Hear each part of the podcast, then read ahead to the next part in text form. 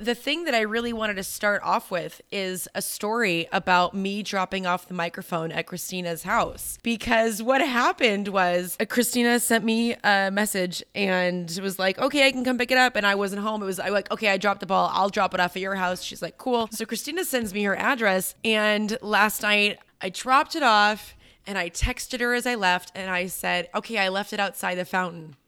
And Christina texts me back and she says, I don't have a fountain. I don't have a fountain. You can't write this material, ladies.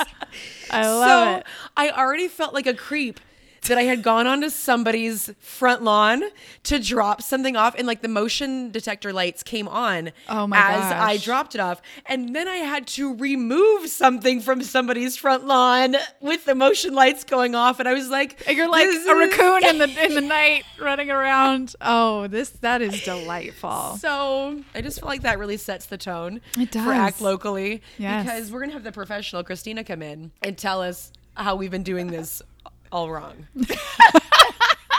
She's gonna drop There some is no fountain. There is no fountain for Shed. Here's how you do life.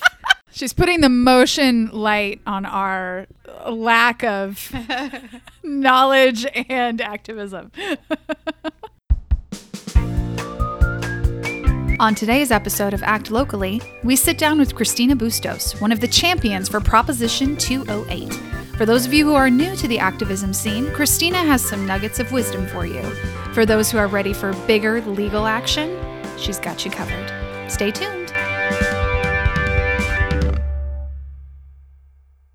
Okay, I'm going to do something here, and I don't know what else to call it except for podsplaining. And I don't mean to podsplain Christina, because what she's going to say to you is so important and so good. It really speaks for itself. But I'm going to guess that you are not taking notes in the way that I took notes when we listened to Christina's words of wisdom. And the thing that I really want you to listen out for is this idea of intersectionality.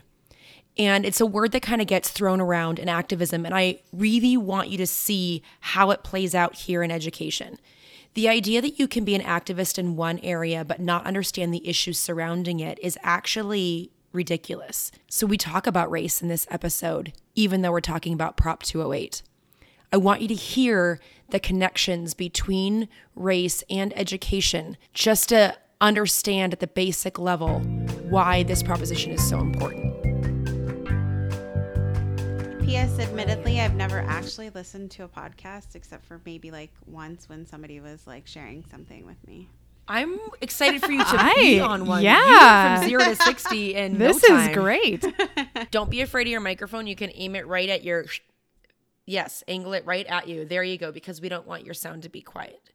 We want you to be heard. We want you to feel heard, Christina. And feel awkward at the same time. That's what if we you're like. not feeling awkward, girl, are are you even here? Come on. Right. All right. Welcome, Christina. Thank you. Thank you for having me. We have Christina Bustos here, who's been working on Prop 208. A a lot of you may know it as Invest in Ed. So if that sounds familiar to you, then Prop 208 is what you're going to be looking for. So let's go ahead and just start with a general in 60 seconds or less.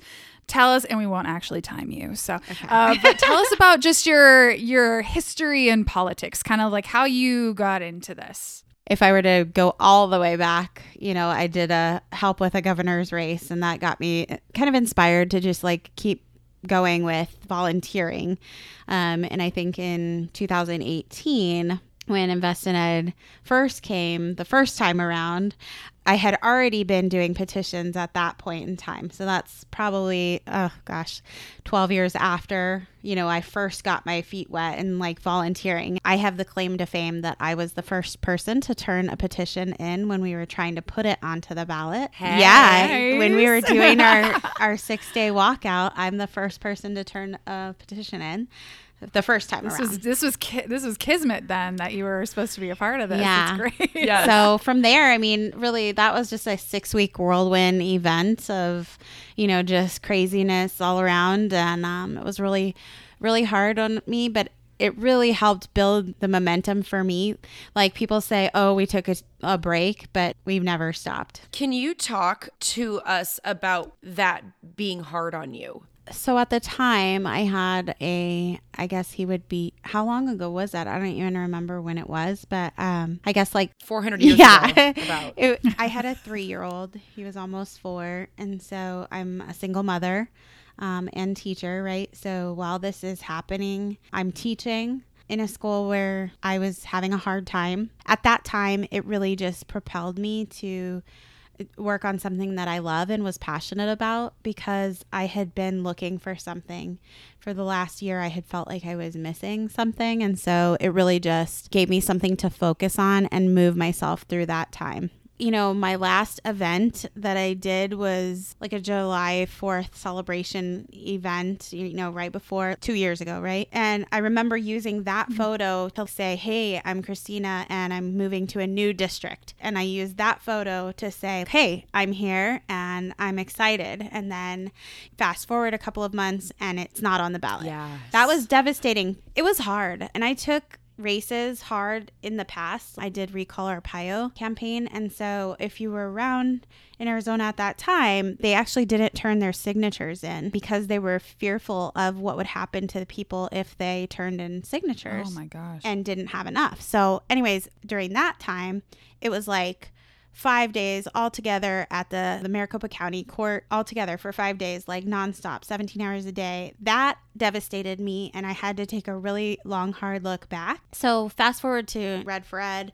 the walkout, I was much better equipped to pace myself and do things as I could. So we carried signs in our car. We had a wagon in our car at all times in case I needed to go somewhere.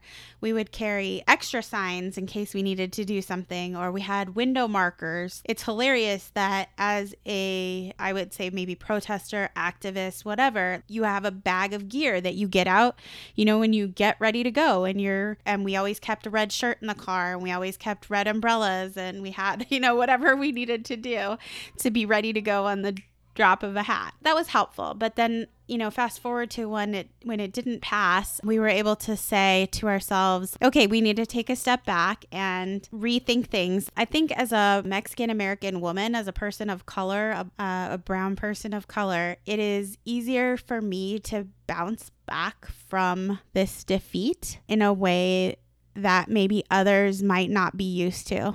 And here's why. You know, privilege, while, while people may say it, it doesn't exist, it is very apparent that it does exist. I think a lot of teachers cannot fathom that you would not treat teachers with respect that you would not treat them the way that they deserve to be treated, and that if they could just listen to you, they would see your side of the story, right? And so, as we look at our teaching profession, I, I think it's like 80% white women. I think that for me it was not as difficult. This was just the first round. And and then if you think about this, if you backtrack to Ferguson. So how does Ferguson and this prop tie in? Well, it does because there's just been a lot of fighting and it's just been slow progress that's being made. With Michael Brown dying, that was very difficult for people, but it was one of the first real, I mean, Trayvon Martin, but that was not by a cop. Those things, people are starting to chip away at what they once knew the privileges that they once had or being able to identify the privileges that they that they have obviously that's not at all on the same playing field what happened with michael brown and like prop 2 not at all and i don't i'm not trying to draw that parallel in the sense that that progress is slow until it's immediate. And so when it's immediate, you have to take advantage of it. I would say right now, we are in this fast progress year. 2020 has been the worst year ever. But at the same time, it has been one of the most enlightening years for white people about the plight of black, brown, indigenous people. Like, if you look at some of the things that happened when we first went on COVID, whatever it was called, our quarantine, kids didn't have computers at home. So, what was our idea? Give them packet. Then we started thinking about, well, wait a minute, what do you do if they're in a rural community? How do you help kids in a rural community to be successful when they're on this like quarantine? And not only that, at the same time, we are now talking about our Navajo and Hopi people that are being decimated by this thing, and they have to fight that and they have to fight their location. It has a lot of difficulties that come with it for getting supplies up and access to internet or even light and things like that. Um, down south, same thing. You know, look at what happened in Yuma. The, the cases just spiked. And, and we want to think about those things in connection with just here in Mesa, for instance, we didn't have computers for them. We didn't have one to one computers. We weren't able to just have the kids use their home computer. No, they're not a, around. So then we wonder, why don't they have these things? And then you could blame it on parents. It is not about parents. This is about does our state adequately fund our schools? Do they prepare for these types of quote unquote rainy day situations. I mean, can we just talk about how much rainy day funds there are currently? Mm-hmm. You know, so I mean, th- and this goes back to Invest in Ed with the rainy day fund. We were talking about that back then, you know, first yeah. time around. So now COVID has amplified the necessity to equity in a way that is never never happened before. You know, it was interesting that it wasn't just about highlighting the inequity between students, it was also highlighting, or it has also highlighted, the inequity between teachers. So, oh, yeah. I can. There was a mm-hmm. certain district that lets teachers work from home or you can work in the school. Um, and it was the teachers who worked from home were wealthier, they had a spouse to support their income and they could use their home computers and they could use their home devices. They could buy a webcam if they needed to because district didn't provide any of these things for the teachers. If you had them, you could use them at home. But the teachers who are relying upon a teacher salary, we don't have money for a webcam. Our internet is terrible. We don't have a properly working computer at home.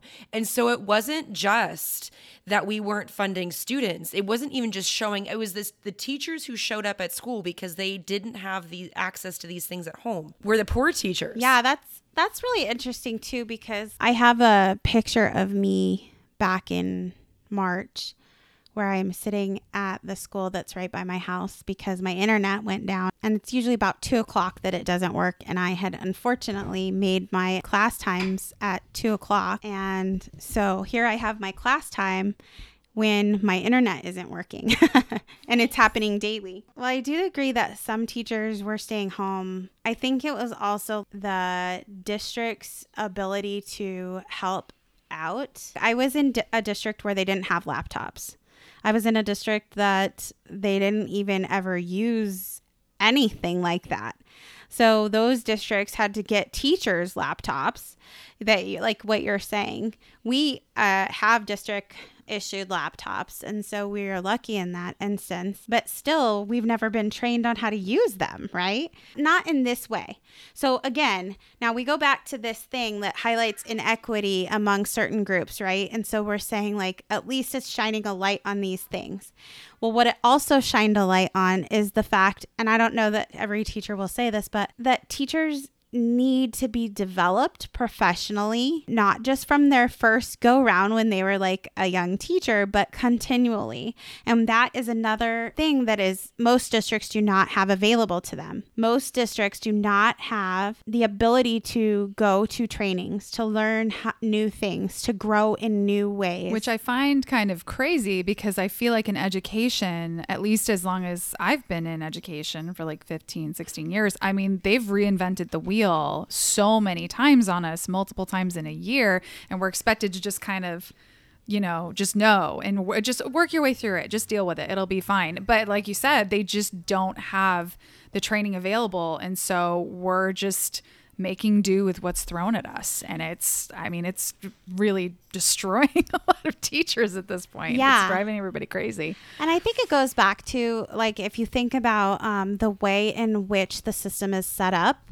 for teachers right now. Currently, I feel that uh, there's just a whole degree of privatization that is going on that reinforces penalizing teachers when they can't do something and mm-hmm. highlighting the inabilities of districts when it's not the inability of the district, it's the inability of the state to fund the schools appropriately and to invest in teacher knowledge and student knowledge. It is truly on their part an opportunity for them to separate those kids from the other kids, you know. Mm-hmm.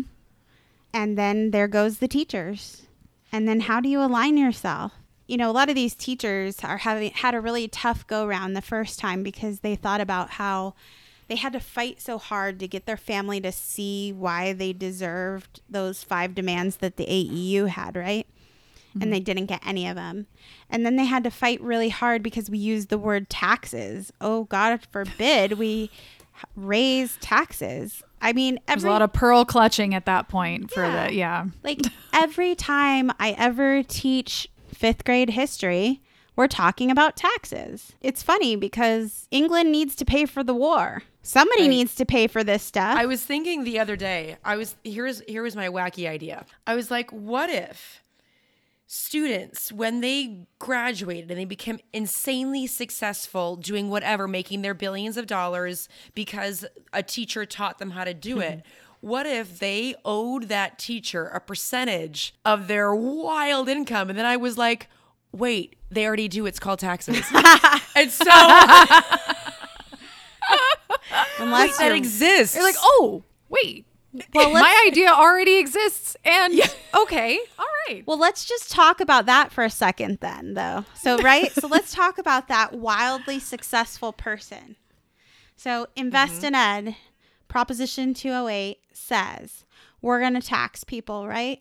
We're not going to tax everybody. We're going to tax 1% of the population. 1% of Arizona. It's not 1% of the country, ladies and gentlemen. Right. This is 1% of our population. The people that live here and drive on our roads and go to our parks and go to our schools or don't and use our library and use our um, bus systems or no, maybe they don't use the bus, bus system, but maybe they use the light rail to go to games. Mm-hmm. Or more to the point, they use the labor of somebody who uses the bus system. Absolutely. Yes. What is the, what's the expression? A high tide raises all boats, mm-hmm. right? What mm-hmm. we all benefit from having an educated society. Full stop. The end. You can't tell me that raising the level of education in this state is going to harm a wealthy person. Because I was, you know, at the Red for Ed protest and everything and the walkout, I had petitions and I was getting people to sign and I had never done it before. And it was quite scary because I was waiting for the one person that was going to be like, no, and let me tell you why. And I was just going to be like, "Oh, I'm just a teacher trying to get some money for the other teachers. And like, I had my one person that kind of lost it on me. And I really, I don't I don't even know. I it was like a, I was it was like I blacked out when it happened but their argument was this is going to harm the business owners and they're the ones that are really doing something for us cuz they're giving us jobs. And I'm like hold up. Do you have something to say to that that argument? Cuz I'm sure you've heard that before. If we could just back up to that 1%, that 1%, um, by the way, they pay about $6 in taxes per $100. The people in the bottom 20% of, of wage earners, they pay double. So they pay 12 something, right? So if we're talking about equity, this is one of the biggest things that I get all the time. You're going to raise taxes on only some of the people. That's not fair. And I'm like, well, actually, what we're doing is trying to level that playing field just a little bit more. And guess how much more? One cent if you're at the top 4%, and three or four cents if you're at the top 1%. So you're not even getting close to the amount of money that you owe us. So for thinking about businesses, small businesses, any small business owner should be ecstatic that we are doing this because Yeah. First of all, those small business owners are not paying themselves $275,000 a year. In my experience, those small business owners are paying themselves far less than they would pay somebody else if they were to pay them. Why? Because they don't have that cash available. So they're trying to make it work somehow, right? So small business owners would not be even remotely affected in this unless they're making over $250,000 as a single or $500,000 a couple. If you go to the website investined.com, they talk about the average salaries of some of the people. So like a a family attorney or something like that makes $183,000 a year. that wouldn't be it. You wouldn't get it there. So you're not. We're not taxing them No. either. No. Right. No. So small business owners should definitely invest because that means your children are going to be able to problem solve better or your uh, employees are going to be able to problem solve better. Education is the foundation of everything, and I it just I scratch my head to the point of it, it's raw, not understanding why people are like so anti funding education. So As you know, the point of our podcast is to journey with our listeners as we discover meaningful ways to participate in activism. We know this is important, and judging by our listeners' responses, you do too. One way you can support activism is by sharing this podcast with someone who would benefit from it. While you're at it, subscribe and review Act Locally on whichever podcast platform you love. And if you've still got a bit more action left in you, Follow us on Instagram at Let's Go Underground and Andrea Goes Underground, and on Facebook at Let's Go Underground AZ. Hi, this is Taylor Kirby from Talk About It. I know that you already enjoy my show where we have difficult conversations, but I also know that the world has gotten like really, really difficult. And I thought I'd put together something that could help us all out a little.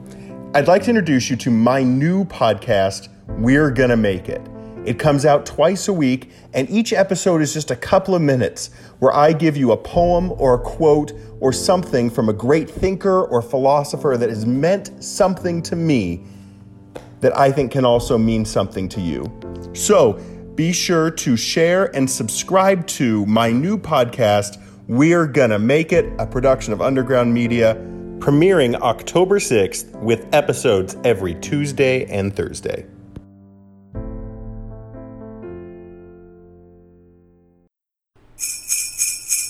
Wait, is this is it is it time yet? It's not time yet. Okay, so maybe we still have a few holidays until we get there, but here at Click Bloom, we wanted to send a message on behalf of all small business owners.